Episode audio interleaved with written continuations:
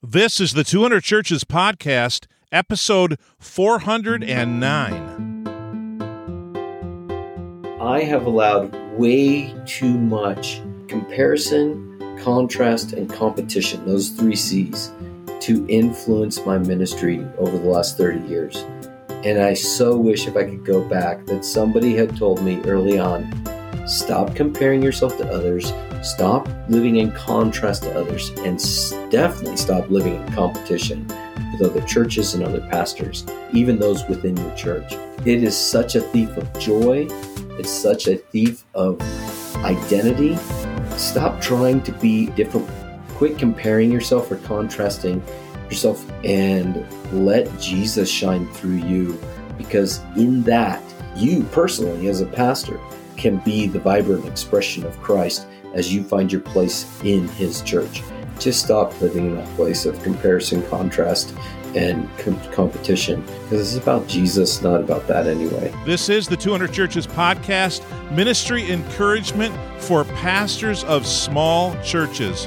And sometimes I like to say either A, they're all small, or B, for pastors of all churches. Thank you for joining me today. My friend today on the podcast is Kurt Trempert. He is the pastor of Harvest Downtown Church in Colorado Springs, Colorado. He grew up on the mission field. He's got a different perspective than somebody who just, you know, grew up in an American small town and uh, has lived in America all their life. And I love talking to people from different parts of the world with different perspectives, different upbringings. Kurt is very unique, and he's written a book called Kaleidoscope How to Help the, Keep the Church from Becoming a Museum. And it's so interesting. Let me give you a little spoiler alert here. He talks about the church being characterized or symbolized by stained glass. You know, we think of stained glass in churches. And stained glass is a bunch of broken pieces of colored glass and they're and they're frozen in place, they're fixed. And he says a better symbol for the church is a kaleidoscope. And that the church is not a reflection of the light of Jesus Christ, but a refraction of the light of Jesus Christ. So I've given you just a little bit of a context there. So now when you listen to him, you will hear references to stained glass. And he's moving out the stained glass and moving in this symbol of a kaleidoscope. And you know, kaleidoscopes, I mean, most of us probably haven't looked through one since we were a kid. But as you shift and change, eh, there's always a different angle, always a different refraction of the light coming through. And Kurt uses that theme in his book Kaleidoscope. Uh, if you don't have it, first off, you have to figure out how to spell kaleidoscope because it's not how it sounds. and then once you can spell it, you find Kurt Trempert on Amazon and you can purchase the book. It's a fun book to read that has perspectives on a lot of different dynamics found in the church and in church ministry. So, with that introduction, let's go right to my conversation with Kurt Trempert. Again, he's the pastor of Harvest Church downtown in Colorado Springs. Kurt Trempert, hey, so good to have you on the 200 Churches podcast. Welcome. Oh, it's so good to be here. Thanks, Jeff, so much for inviting me um, all the way from Colorado into your opulent and extravagant recording studio. and it is. I mean, I'm looking at your digs over there and my digs in this this flamboyant software that we're using that makes us look 10 times better than we really are. You look a lot like Arnold Schwarzenegger did 30 years ago right now. I just saw a picture of Arnold uh, just this morning. Yeah, I never looked like that. The Terminator. So your book, Kurt, is Kaleidoscope, keeping yeah. the church from becoming a museum. I like yeah. it. And underneath your name as the author, it says a practitioner. I like that too because I'm I'm just a dissertation away from finishing my doctor of ministry degree, wow. and I don't think of myself at all as a scholar, but I do think of myself uh, as a practitioner because it, I practice all the time. I'm always practicing, and so are you. So this book, Kurt, we're going to talk about it, but introduce yourself to our listeners. And I do want to tell them that if you want to hear a whole lot more coaching about pastoral ministry and leadership in the local church, you can check that out on the Coaching for Pastors podcast. Weekend edition number 34 is the one that Kurt is going to be on, and that's going to be December 10th, 2022. So, Kurt, introduce yourself. Kurt Trempert. I uh, live here in Colorado Springs, pastor a church, been here for 23 years, and have been serving in this church for quite some time. Did not plan on staying for 23 years, uh, but various changes in uh, the ministry here and and the environment context and uh, even in my life for that matter, for whatever reason, God has chosen not to release me from this context for this season. Um, and so just enjoy being here in this context. Married, three kids, all adult children, all married. Uh, got two granddaughters and a grandson due next month, actually in January. So uh, super excited about that. Loving being a grandpa. It's way better than being a dad. Uh, Isn't it though? it's, it's, like, it's like so great. But anyway, but those are the changes that happen and in our lives and just being able to navigate changing roles, changing shifts in society and the world around us, our family, and even my marriage has shifted beautifully. I will, I might add, over the last uh, thirty years that I've been married. So, um, yeah, it's been it's good. It's a it's a good experience as long as we welcome change. It's amazing, and we embrace the change and learn from change. We continue to grow. It's when we dig in our heels and say, "I'm not going to change." That we begin to place ourselves in a position of fragile position, um, much as stained glass is in a very fragile position unable to change, unable to move. So, Kurt, this is 200 churches, and we've often been talking about ministry encouragement for pastors of small churches. Now, we have to talk about it less these days, but we still do. The size of a church is often a point of, of great uh, discouragement to a pastor. And I'm just wondering, what size is your church today? And what's the biggest or smallest it's ever been since you've been the pastor? What are we counting? Yeah, I know. See, that's the other problem. We count differently now. But if you. I always, I, I, always like to say, if everyone were there, if everyone showed up, oh gosh, who even comes, who even comes once a month, if everyone shows up at the same time, you know, what size of a church would you have? Well, that's a harder question to answer here in Colorado because of how regular church attendance in Colorado is viewed as uh, about once every six weeks is considered regular. Um, okay. So you know, four to six weeks, I should say, especially during winter, during ski season. It's very, it, mm. it, it's very varied dramatically. So let me just say, when I first got here, we were about 70 people, 70 to 80 people on a Sunday morning.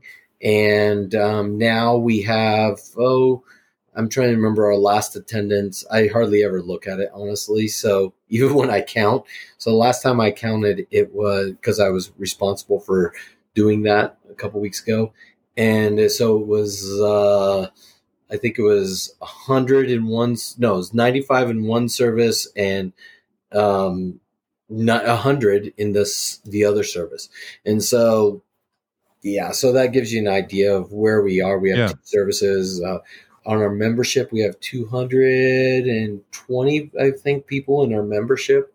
And then we have probably oh, probably 400 people who call Harvest their home church, 350 to 400. Okay.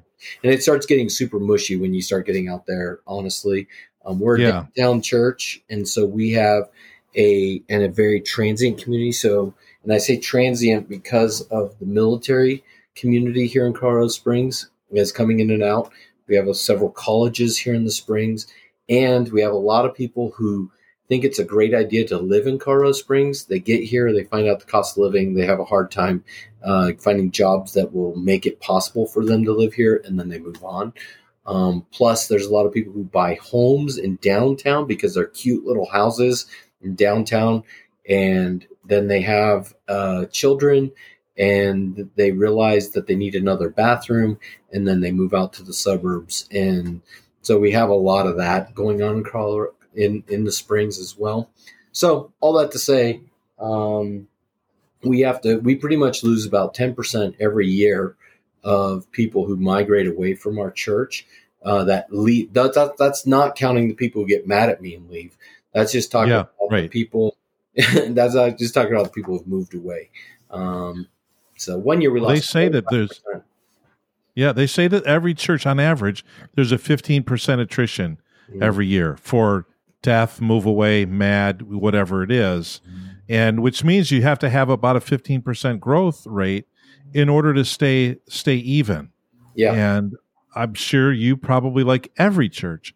You know, we had the shift with COVID Mhm. and then kind of a reset of who's in and who's out. And uh, so, but all that to say, Kurt, that you're in a church not unlike our listeners, you know, a church of around 200, give or take a hundred or two. Yeah. And you're, you're pretty much right there. And if everybody showed up, maybe you'd have uh, 500 or more people in the room. no, if everybody showed up we would not get to 500 well, yeah, but if you've got 400 that call it home, yeah and you've got 200 something members and so i've been downplaying this in my mind lately and i talked to a guy from intentionalchurches.com Mm. recently Mhm. and he was he was trying to convince me jeff you've got more than 500 people in your church if you're averaging in the upper 300s on a sunday morning you've probably got six to 700 people bumping around your church because it's just not like it was you know it's not like 75 or 80% of your people show up every every weekend. And i started thinking about that and i'm thinking yeah you know he's he's probably right because when i pull up our database it says uh 1700 people. But when i pull up the people that are attenders it says 600 and something. And yet not all of those people attend regularly. Right and yet not everybody that attends regularly is even in the list. So Hmm. we've got some work to do with our database. But Kurt, you wrote this book. When did you write it? So you've been there 23 years. What's the what's the um, copyright date of the book? 2016 is when I wrote it. I believe the copyright is actually 2017. By the time it got Yep. all the edits, um, so yeah, 2016, summer of 2016 is when I wrote the book. Okay, so you've been around 16, 17 years in your church at the time, and you're you're talking about keeping the church from becoming a museum. Uh, were you worried that it was going to become a museum? um, no, not at that point. I think the church had had gotten to a place of health at you know in 2016. By the time we got there, the church has been in health in health. Um, when I came here, it was definitely um, no, it wasn't at risk of becoming a museum. It was just not. It was a question whether it was going to survive. You know, that was really. It was just on life support when I got here. So museum would have been a step up. You're also talking about the uh, the church at large, right? Yeah, I mean, yeah. In many church? Yeah, I'm really speaking more about. Yeah, I did lowercase church because I did. I did. I, I'm not prepared to say this is my 95 theses that I'm nailing to the Wittenberg Church door, but it's Yeah, it's this idea of saying, "Hey, the local church, I think, is for whatever reason God has chosen to use the local church, right? And I love the church. I I can't express that enough, and I love the local church. I think that the local church is uh, is God's gift to humanity, and I I deeply. Uh, as much as I love the local church, I hesitate to be critical of the local church. But the reality is is that we have to think critically without being critical. And so this is just my attempt at thinking critically about what the local church could be and should be in the context of her community and um, so i think that the local church has great uh, aspects about her but i think we've lost our way as the church capital c church particularly the western church let me just say everything that I've written here is specifically about the Western Church. It's amazing to me at how the Western Church has lost her way in many ways. Has lost her her mandate, sold her birthright, if you would, uh, for something else. And we've Kurt, what is the premise of the book, and then how does this this metaphor of kaleidoscope blend with the premise of your book? That's excellent. So the ba- basic premise is, is that we are not intended to be a reflection of the light of God, but rather to be a refraction of his light. So, in other words, Ooh. here's the premise that Christ dwells in me and he is the hope of glory. So, I have to let Christ shine through me, his workmanship, his craftsmanship, and let him shine through me. Taking that a step further, that just makes me one shard of glass in his grand kaleidoscope called the church, that he is constantly turning and giving a new refraction of his glory as he shines through his people who are finding new places of ministry, new opportunities of service, new opportunities to practice their gifts as he shines through those gifts and through the beauty of this vast array of people called his church. And that church continually is shifting and changing. No two churches are going to look alike just as no two kaleidoscopes are going to look alike and as it's almost like as soon as it shifts you'll never get that same picture back. And the same is true with the church is like the church can be a vibrant expression of god's beauty his love his compassion his goodness his grace. And if the light of God is shining through us, it brings incredible beauty into the world around us, and the, it will entice the world to come experience it. But what we've done is we've let the stained glass serve as that view, that snapshot of the church, but in reality, without change, without movement, it's just stained glass. It's something beautiful. It's something. It's a. It's a hearkening to the things of the past. It's a. Met, it's really a metaphor of the church, right? Stained glass is a metaphor of the church. It's a something that used to be beautiful, vibrant, and alive, but now is just a museum, a legacy, a statement to something that happened in the past, rather than what God is doing today. And I think the kaleidoscope concept is that Christ is shining through a constantly changing church. So now I'm picturing a new church building, and instead of stained glass, having these round port windows at the top with a moving kaleidoscope as yeah, the sun shines cool. through and presenting different scenes on the walls behind you, you know, constantly. Better and yet. That'd be interesting. Better yet, and see, this is the thing. Instead of sometimes, here's the sad part about stained glass, and this is true of the church as well. Stained glass is typically only enjoyed by the people on the inside, enjoying the sun shining through in. What if we were as intentional about shining out through the stained glass and capturing the beauty of, of the church, letting the church shine out to the city so that all of a sudden the city can enjoy the beauty and the vibrancy and the goodness of God from God shining through the church rather than just experiencing it on the inside. So yes, I agree with you. It'd be super cool if, our state we have an old building. We have a 120 year old building that that we meet in with beautiful round stained glass. That man, if it could be a vibrant expression of the kaleidoscope thing that I'm picturing to the world, man, that would be spectacular. But alas, we don't have the technology for that.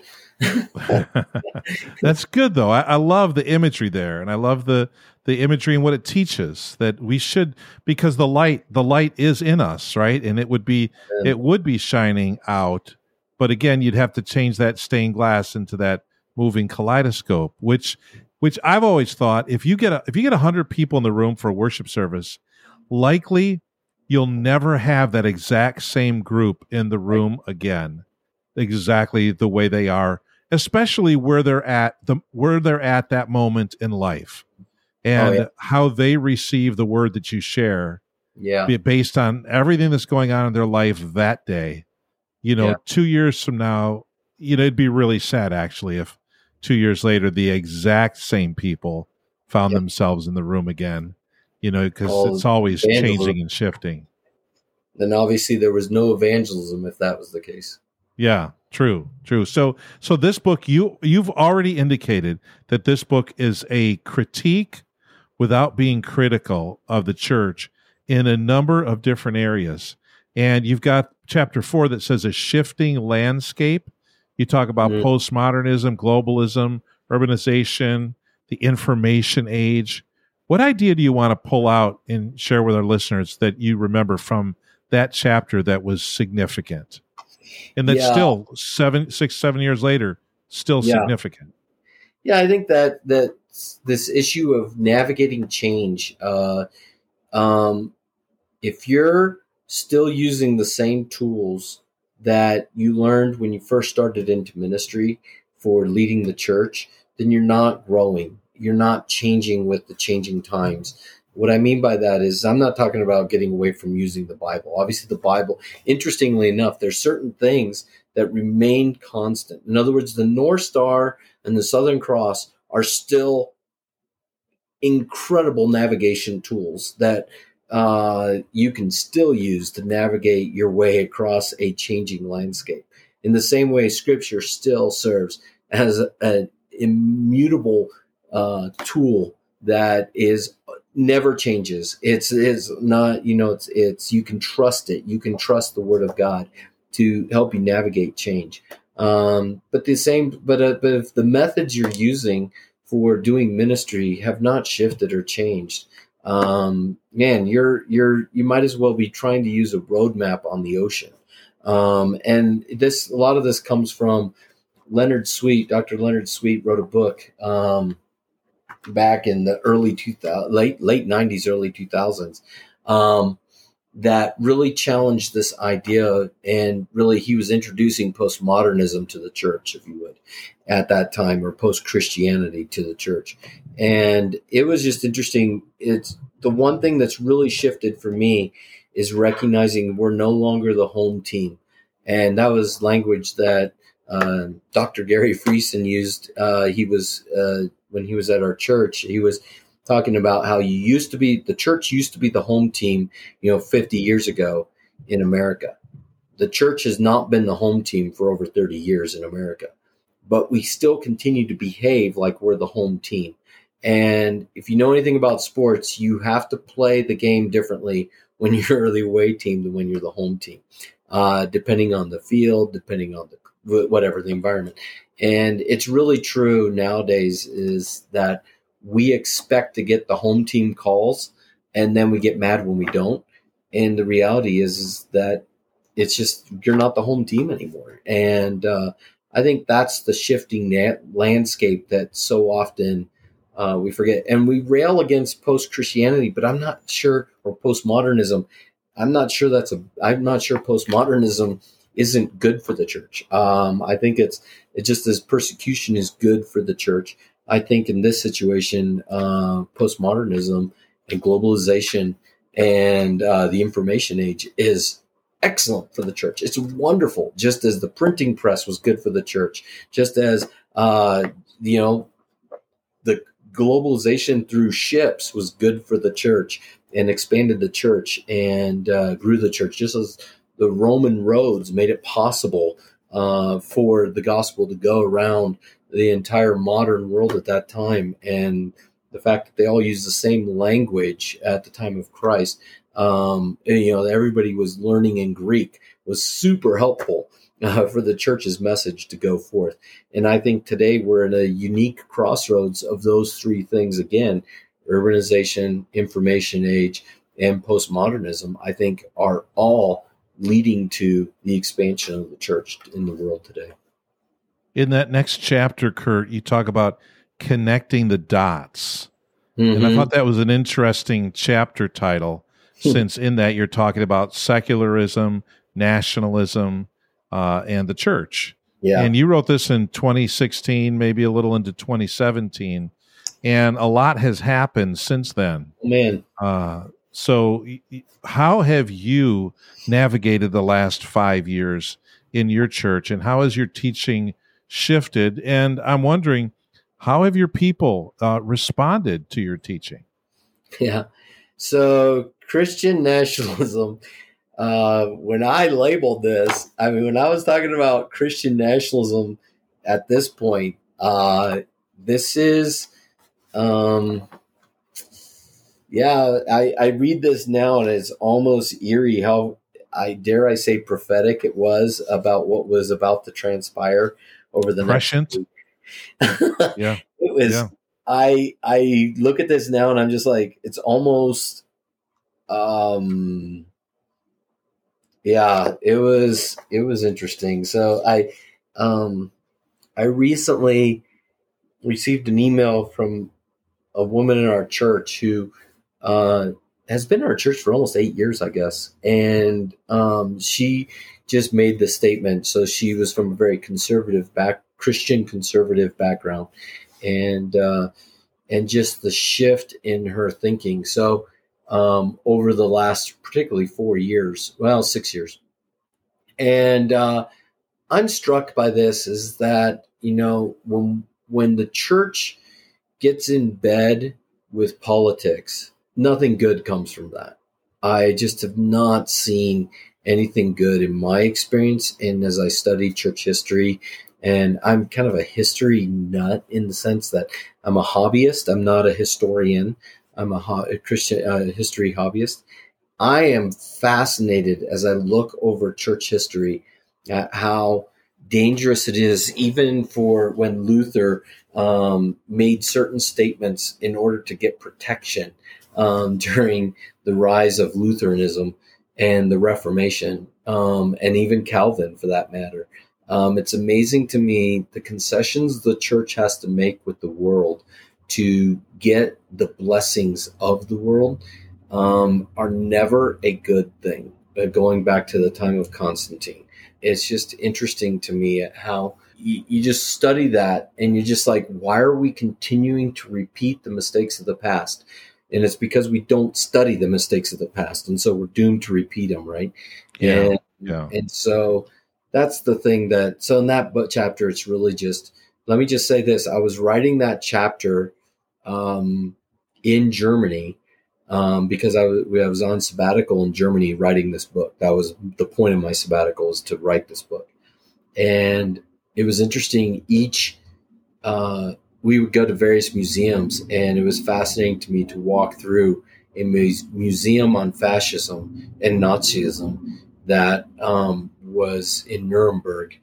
In light of this, and it's just fascinating to me. I don't know if you know this, but Hitler was elected by the Christian vote, um, and that was what pushed him over the top was this conservative Christian vote because and the after he was elected, many churches and many pastors and and priests in Germany were saying, "This we finally have a man after our own heart who doesn't drink, who doesn't smoke, who is um, conservative and believes the same things that we believe."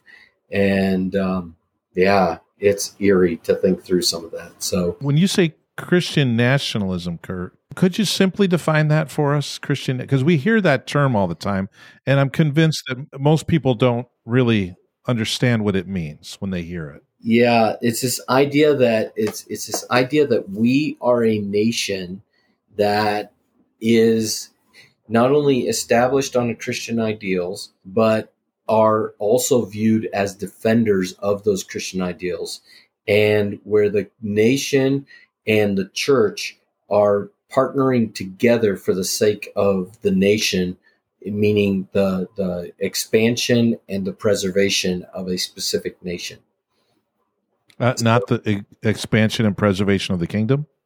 Correct. Yeah, at the expense of that. In many ways, Christian nationalism is this idea that my nation is the expression of God that God has for the world, and and uh, and regardless of what happens with the kingdom of God, the nation must be protected. The nation must be exalted. The nation is the the the the expression of of God in the world, where you know God's gift to humanity.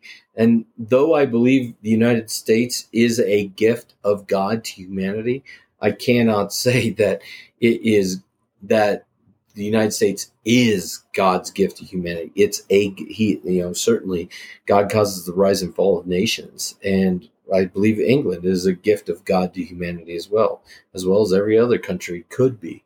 Um, and uh, so, yeah, it's anytime you basically put your country as the defender of of the faith, and then you suddenly have to defend the country um, at the expense of the kingdom of God, and it, it it it causes the conflict of values, and that's the struggle that I see in America today. Is that there's a conflicting value, um, conflicting values between Christian nationalism and the kingdom of God are not always. You know, we used to think that they were congruent at the very best.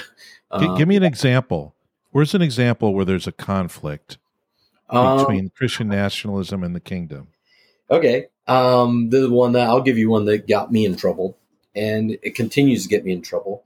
Um, the right to bear arms, and and and the kingdom of God uh, from this perspective. So Jesus says, you know, if someone comes against you to take something from you, and you are uh, you someone comes into your home to take something from you, you should offer them. So if they come to take your TV, you run after them and say, "Oh, you forgot the DVD player, you forgot the the cable box as well, whatever. Uh, you forgot the Roku, you forgot the you know, don't forget this," and you give them that as well. That's what Jesus said. But in America, we say if someone comes into my home, I'm going to shoot them dead on my front porch. Um, that's that's incongruent with Jesus' teachings. And so and so it's that's the and you hear a lot of Christians talk about self-preservation and self-protection and self-defense and property defense and property protection. We're not talking about um, protecting our little ones, our children, and our, our and and and our spouse, our wife, we're talking about protecting our stuff. And protecting your stuff at the expense of someone else's life is inconsistent with the with the word of God, but is a high, high value in American um, rights and constitution constitutional rights. Do I believe in the rights to bear arms? Absolutely, I do. That's not what I'm saying. I'm saying that using that the weapon uh, a gun to protect your stuff is inconsistent with, um, or even your own life for that matter, is inconsistent with Jesus' teachings about that. My wife told me the other day that across the street from our niece's home in New York State, a car had smashed into the house across the street from them. And they had been being chased because they were stealing catalytic converters off of vehicles. And so the cops were chasing them down the street and they lost control and ran into the side of this house and took out basically the whole living room and whatnot. And my wife was asking the question what kind of policies are in place for police officers who are in pursuit where if somebody's going to die because of the reckless chase, is it worth the punishment for stealing catalytic converters. you know, and in this case, they literally ran into somebody's home and took out a wall and half of a room. And what if there were children in the room? And what if, you know, family members were killed? Is it really worth it because somebody stole a catalytic converter?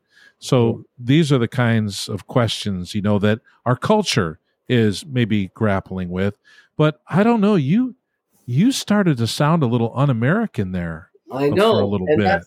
And here's the thing: is let me just say this. Uh, I need to follow up with this: is that I am not speaking about government here. I believe in police force. I believe in a military. I believe in supporting them. I believe in that completely. Um, they bear the the wrath, the the sword of wrath, as it talks about in Romans chapter thirteen, for a reason. There's a reason why, and and I've been thinking about this a lot lately is there's a reason why military um, officers and soldiers and airmen and seamen don a uniform. Okay, and why it's a it, if you are doing battle outside a uniform, it's actually like um, it, you're you're engaging in espionage at that point, um, which is fascinating to me. That that's a that's a big deal. Um, you could be executed immediately where if you're wearing a uniform, you're only supposed and, and you're taken captive, you're not supposed to be executed.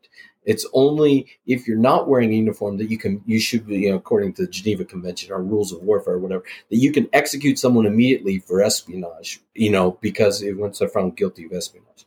And so there's a reason why they wear a uniform. There's a reason why a judge dons the, the, the, the, their the robes.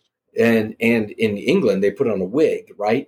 is because, and then they change. They actually put on in England when they're doing the sentencing, they put a different thing on, uh, like cap thing, uh, because they want to. They're they're acting as an agent of the state, not as their personal as as their individual. And the same with police officers. There's a reason why they wear uniforms and why they carry a badge and declare that they're the police because we Jesus is not speaking to government when he's making those statements about turning the other cheek and giving up your cloak and your tunic as well and and going the extra mile. He's not talking about government. I don't want a judge who just says oh oh you know you, are sorry for raping that child? Okay no worries. We'll, we'll just eh, just don't do it again. We don't want judges to do that. We don't want police officers to be forgiving uh, they're agents of wrath for a reason that's why they're clothed in that uniform for that moment. But as individuals, they have to act differently. Um, and so, how, but we want judges who, if someone breaks into their home, they don't act as a judge in their home. That's not their job. Their job is to uh, perform their judge task when they're clothed with that responsibility and act differently in their home. And all I'm saying is, is as a person, um, as an agent of the kingdom of God, um, I have to live according to that standard, uh, not according to some standard that man has imposed. Do you think, Kurt, that your church family and your church leadership is ready for whatever comes in 2023 and 2024? uh, probably not. That's okay. It's change, and we just, I think we're ready in the sense that we know where to go. Um, and I think I know where to go, and that is to the Word of God and to the. I think we can also look at church history and see how the church has responded in the past and what was effective and what wasn't. Um, and we have a great multitude of counselors around us of other church leaders that we can um, process through this together and get to that place where we can understand um, what it is that God has for us. And you've got a chapter in here Sacred Community and the Kaleidoscope, Racism, Ageism, and Segregation.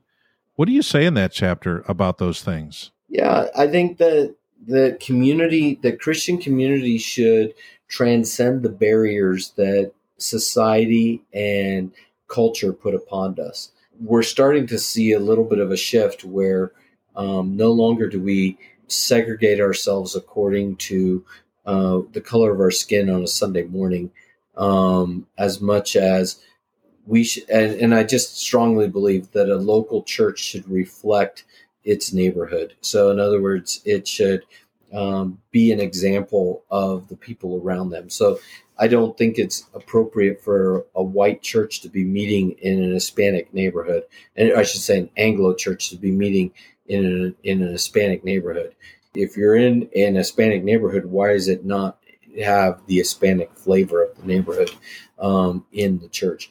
Um, and the same is true with an Anglo. I, am not sure it's good for why. Why do we have?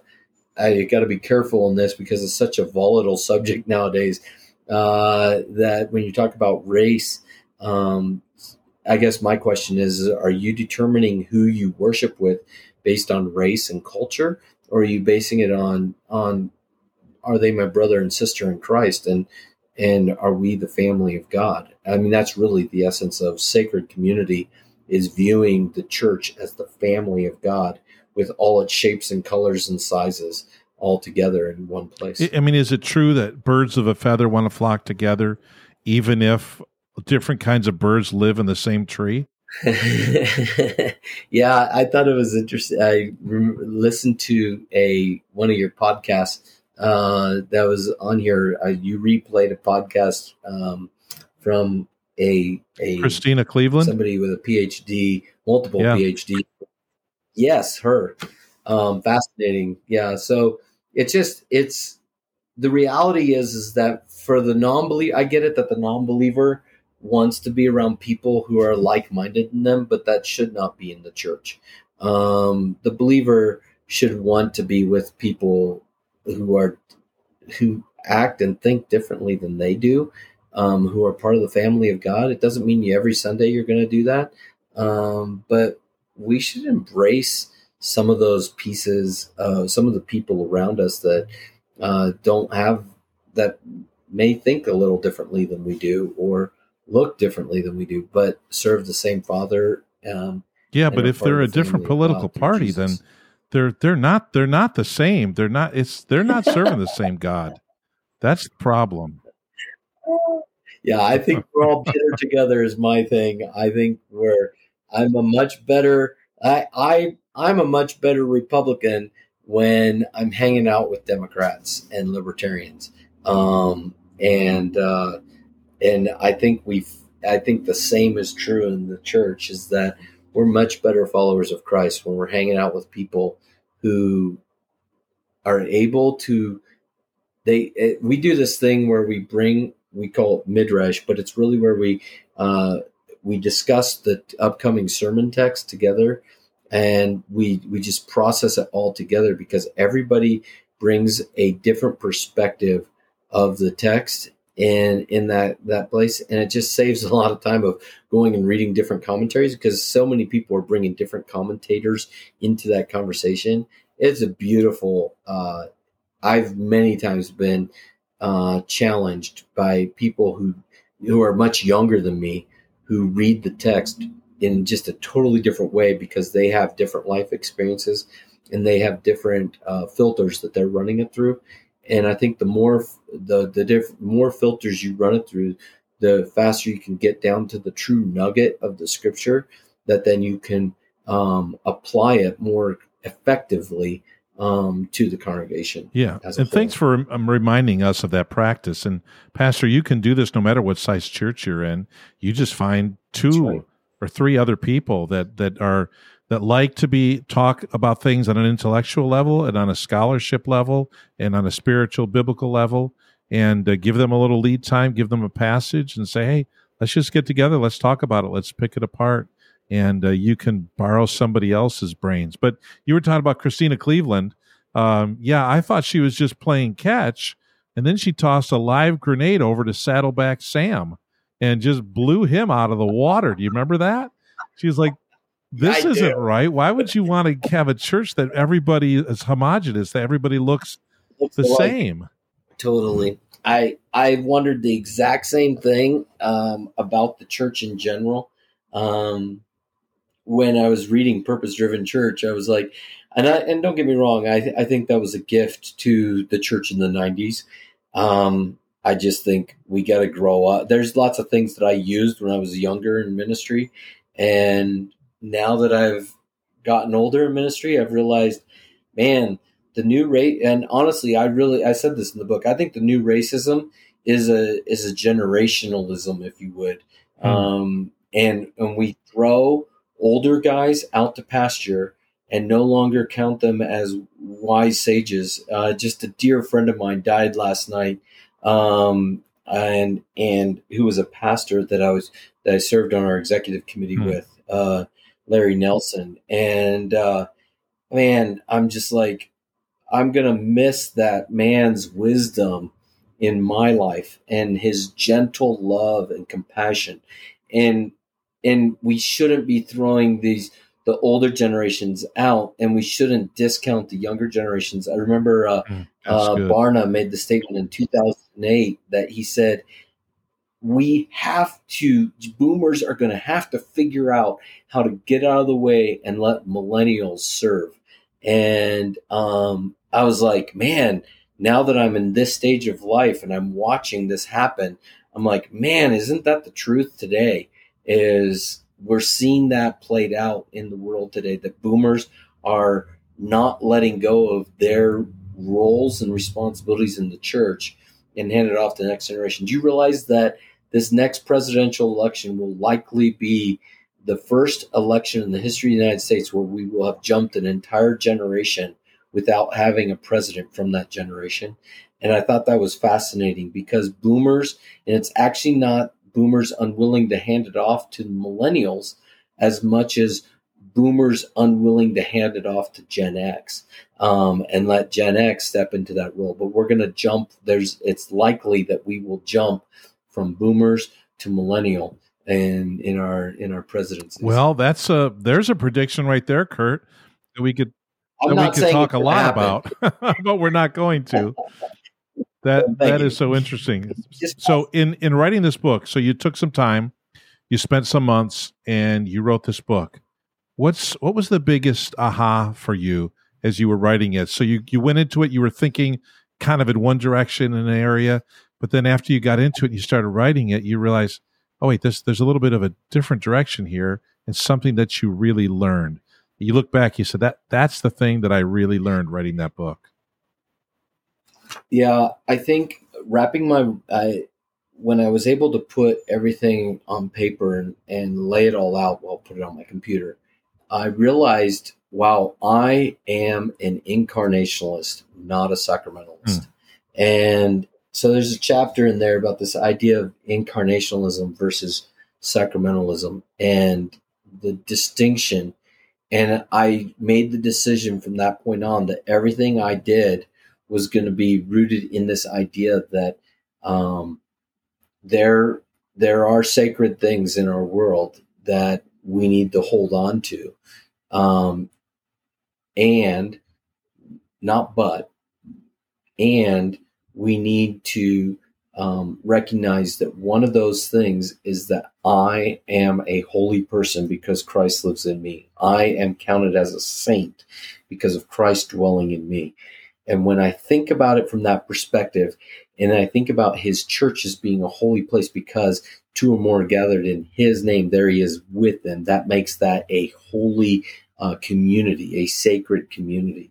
And therefore, the activities that I engage in and the activities the church engages in uh, should be expressions of that holiness of Christ in us, that hope of glory, that light shining out through us as his works that he prepared beforehand for us to do as his craftsmanship. And so I think that was just the aha moment is that, wow, I am truly an incarnationalist. I do not, and, and so I've had to reorder my worship. I've had to reorder my ministry. I've had to reorder my church around this ideal, this philosophy of ministry that is rooted in being an incarnationalist versus a sacramentalist. So now define the difference those the the two. What what do you mean by incarnationalist and what do you mean by sacramentalist? So an incarnationalist believes that there's no external thing that makes me holy. An incarnationalist believes that. A sacramentalist believes that there's external things that are naturally holy that make me holy. In other words, a sacramentalist would say there's one day of the week that's holier than other days of the week. A sacramentalist would say there's one meal that's holier than other meals. A sacramentalist would say there's um, one uh, there's there's there's a priest there there's there, the the pastor is is more holy than the congregant. Um, a sacramentalist would say there's a building that is holier that is holier than other buildings. Um, a sacramentalist would say that there's a holy land versus the rest of the land. Uh, that there's places that God, there's pilgrimages that are holier than other pilgrimages. Um, that all of that. Where I would say an incarnationalist believes that wherever God chooses to reveal himself, that is a holy place. Wherever God is, that is a holy place. Wherever, uh, whoever God is in, that is a holy person. Um, whatever meal that God is invited into, that is a holy meal. I like it. So, in other words, I hold the view, because I'm an incarnationalist, that every meal that I share with others in the name of Christ is Holy Communion. Is Holy Communion. And so when I break bread with a brother or sister and I say, Lord, bless these elements to my body, I follow it up now. Since then, I've shifted and I now always end it. May we always be mindful of your sacrifices. We break bread together. And therefore, it puts that place. And then I also followed up with, man, am I, before I eat, am I harboring any bitterness towards my fellow brother? Um, am I partaking in this with a clean conscience that I'm walking in forgiveness and living in forgiveness? I think we have a lot more skinny Americans if we were incarnationalists because we wouldn't eat until we had gone and made things right. We'd leave our sacrifice on the table and go make things right with our brother and then come back to the community. And you table. wouldn't eat in an unworthy manner. Correct. I, I think that where eating in an unworthy manner is one being selfish and eating it all, to, keeping it all to yourself, and the second piece is you know harboring unforgiveness towards your fellow fellow man. Yeah, particularly fellow. Believer. In that middle part of First Corinthians eleven, before it gets into for I have received, etc., etc., where they they had allowed the culture, the caste system of the day, to infiltrate their gatherings. Oh, you know, and you had yeah. some people eating fine at the table and other people sitting out by the fire without that much food, but they were calling all that, you know, eat sharing in the Lord's Supper. And and that's yeah. exactly what we were just talking about earlier as we allow the culture to dictate how we do church and how we see ourselves as the church. Yeah, totally. I mean, it's just the idea that if I am a saint, then everything I do is worship, you know. So whether I'm having a conversation on a podcast about Jesus or whether I'm drinking coffee with a friend in a coffee shop or whether I'm playing soccer or sitting in a hospital bed, that should be done as an act of worship before God. And because of who I am and because of who dwells in me, not because of where I am or the specific activity that I'm doing. Um, all of it should be holy worship before God.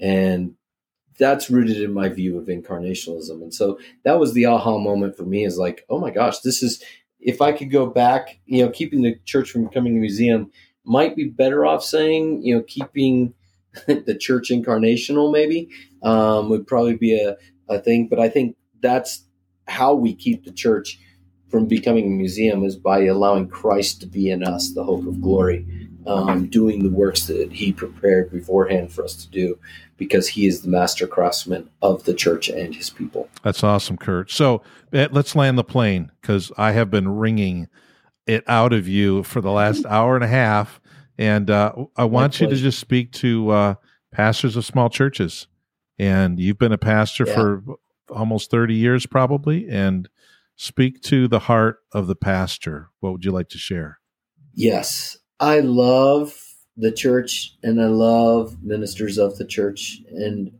because they without the ministers of the church we have no ministers in the church. So keep up the good fight. And my challenge to you is this. I have allowed way too much comparison, contrast, and competition, those three C's, to influence my ministry over the last 30 years. And I so wish if I could go back that somebody had told me early on stop comparing yourself to others, stop living in contrast to others, and definitely stop living in competition with other churches and other pastors, and even those within your church. Um, it is such a thief of joy it's such a thief of identity.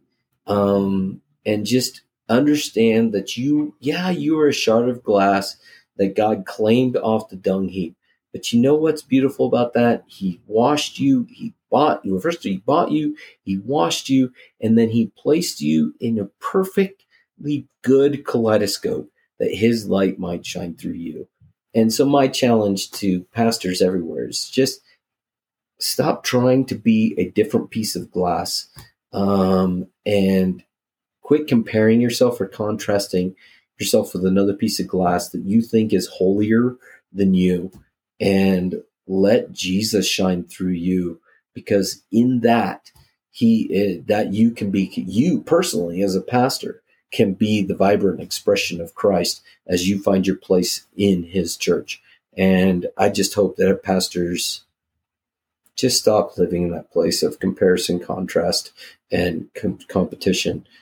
Because it's about Jesus, not about that anyway. I hear pastors a lot in circles when they get together. Sorry, I'm going to, this may be meddling and feel free to edit this out, Jeff. Hmm. Uh, but I hear pastors sometimes get so consumed with telling their story, like, like instead of just listening to another pastor's story about what's happening in their church, they immediately want to jump in and start telling what's going on in their church in, as like a statement of not it may not even be done from a competition side of things. It may be done with I empathize with you because I, I know what you're going through, which is just we all know that we're not supposed to do that in a counseling setting because all pastors have been trained not to do that in counseling. Oh, I know what you're going through. But we do it all the time when we get together as pastors with each other. And it's because of this comparison, contrast, and competition thing that has been so ingrained into us. And I just say, you know, uh, just listen to one another and be with one another because that's you're representing Jesus in that moment. So be with them. I mean, this is Emmanuel, right? That is Christ, God with us, is what we're celebrating this time of year. Just practice that incarnational. I, am just going to be with you. I guess it's a little more existential in this moment, and not be thinking about what else I got to do or how my story compares with your story, and just be with you in your story. Perfect. Kurt, thanks so much. You're at harvestdowntown.org. And do you have a website that you'd like to share? Uh, no, that's the only website. I mean, the only thing is Kaleidoscope. You can pick it up on Amazon. Yeah. Honestly, if you can't find it on Amazon, you can email me at kurt at harvestdowntown.org. And love to answer any questions. Uh, if you want to send me hate mail, that's fine too. It's just an idea that I would love to have the conversation. And uh, if you want to pick up, a, I can get you a copy as well. I would love to just see leaders have a process, a good conversation around what are we about as a church, and really just ask the hard questions. What are we doing that we're not supposed to be doing? What are the things that we should be doing? And what are the things that only we can accomplish in our community?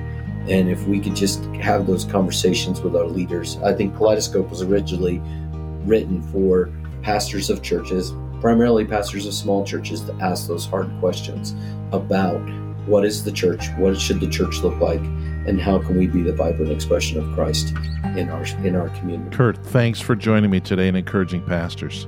Thank you, Jeff, for all you do. Really, seriously, thank you so much. Well, there you go, everybody. Kurt Trempert. Hey, when I first ran into him, I think it was at some conference in a lobby somewhere. He's the type of guy, at least for me anyway, that you you don't even know him. You just walk by him and you just want to bump him.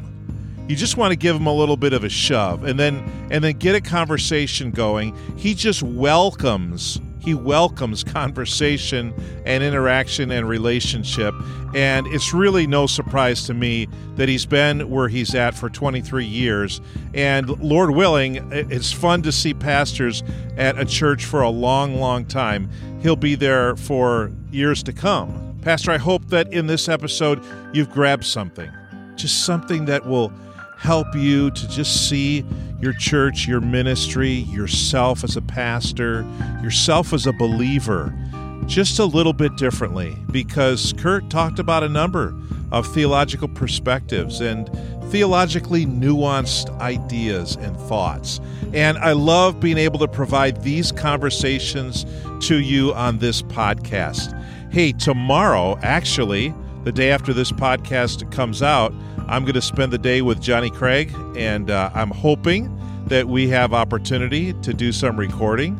But he's just moved into a new ministry, and I'm going to get to see his church and just spend some time with him. So I'm looking forward to that. Pastor, thanks for joining us today, and I'll see you next week on the 200 Churches podcast.